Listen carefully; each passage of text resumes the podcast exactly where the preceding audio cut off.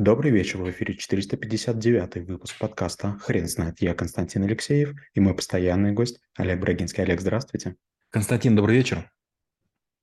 Хрен знает, что такое обвинение, но мы попробуем разобраться. Олег, расскажите, пожалуйста, мы это, это понятие разбираем с точки зрения юридической или просто обыкновенной?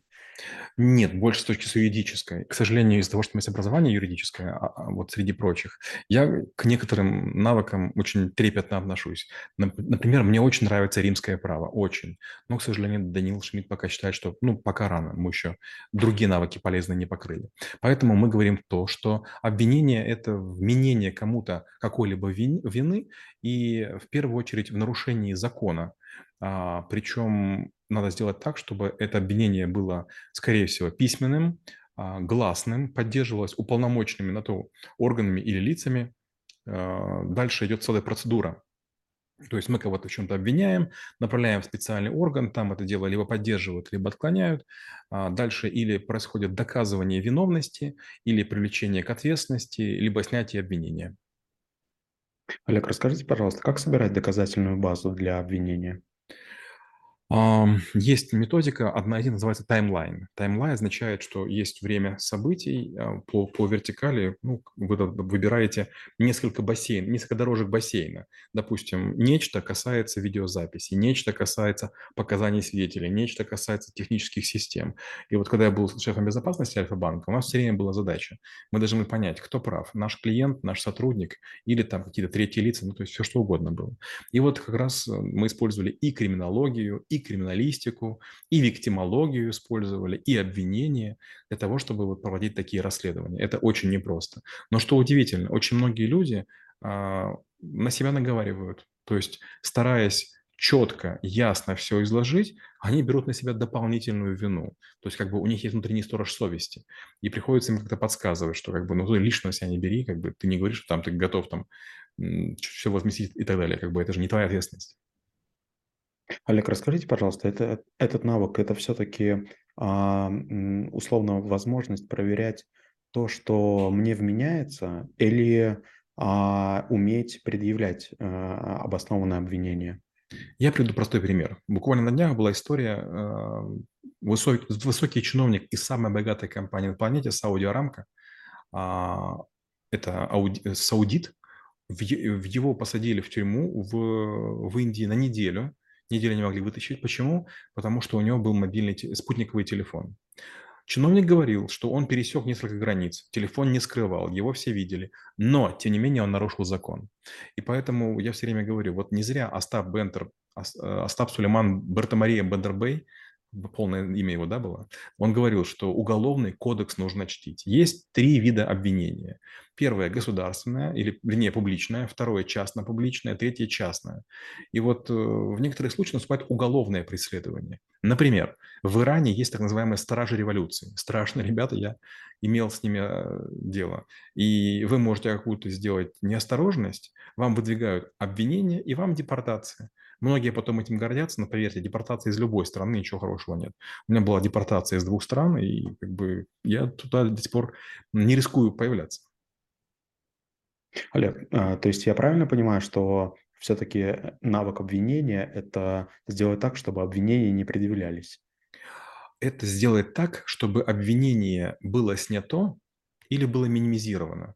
Потому что от того, как будет изложена суть, одно-два слова, один-два оттенка, а, один-два термина. Все существенно меняется. Вариант первый а, – я вас ударил тяжелым предметом. Вариант второй – я целенаправленно и злонамеренно вас ударил тяжелым предметом.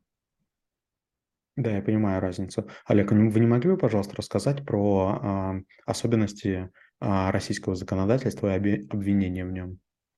Ну, первое, нужно понимать, что система правовая, она построена таким образом, что люди, отвечающие за расследование, это мужчины. Есть такая шутка. Люди, которые не могут найти суп в холодильнике, занимаются поиском преступников или выдвижением обвинений. Поэтому любые рассказы про Пуаро или там про Агату Кристи, которые там замечательно все расследуют, можно забыть. Если у вас нет минимальных знаний юридических, если у вас нет адвоката на территории, который очень быстро приедет, с большой вероятностью вы совершите глупость.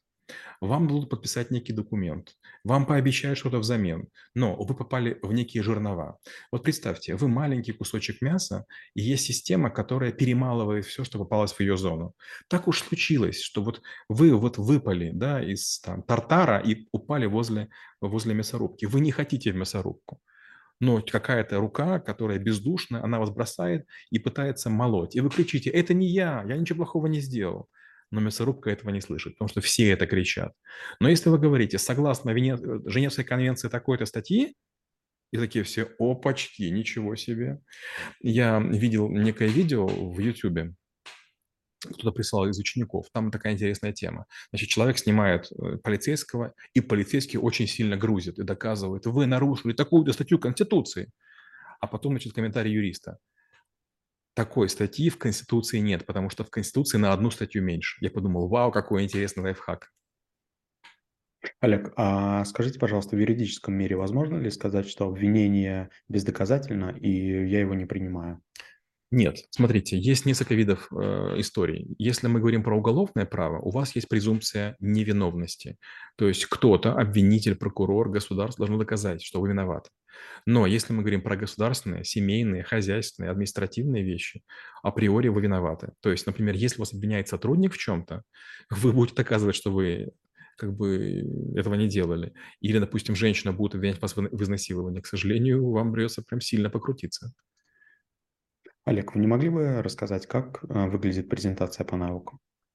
Презентация выглядит не очень хорошо, потому что она начинается с большого количества терминов. Там их, я боюсь соврать, то ли 31, то ли что-то такое. Я могу ошибаться, но их большое количество. И если честно, для обычного человека они не очень понятны. Допрос, опрос да, осмотр, досмотр, ну и другие всякие вещи. И когда люди это все слышат, они прям думают, зачем надо? Я говорю, ребята, если можете, потерпите. Ну, потерпите, пожалуйста, две лекции. Я не смогу потом дальше общаться, если вы это не запомните. И вот на третьей лекции всех просто прорывает. От одной буквы очень многое может измениться. И опять же, такая была интересная ситуация. У нас один из, из учеников, и вдруг он мне присылает некий документ, а, такой со страшными гербами, печатями, значит, выданный в Москве, ему там явиться и так далее. Я говорю, так, на навыке были? Он такой, нет. Я говорю, ну давайте так, я скажу, что делать, потом навык посмотрите. И он такой, о, так можно не ходить? Я говорю, я рекомендую все-таки сходить. То есть как бы по теории можно не ходить, но я рекомендую делать то-то и то-то. Почему? Потому что если вы избегаете а, вот, вот в случае обвинения силовиков, это является косвенным, не отягчающим, но признаком того, что с большой вероятностью вы как бы или заметаете следы, или вам нужно время, или вы понимаете, что вы не выкрутитесь. Олег, спасибо. Теперь на вопрос, что такое обвинение, будет трудно ответить. Хрен знает.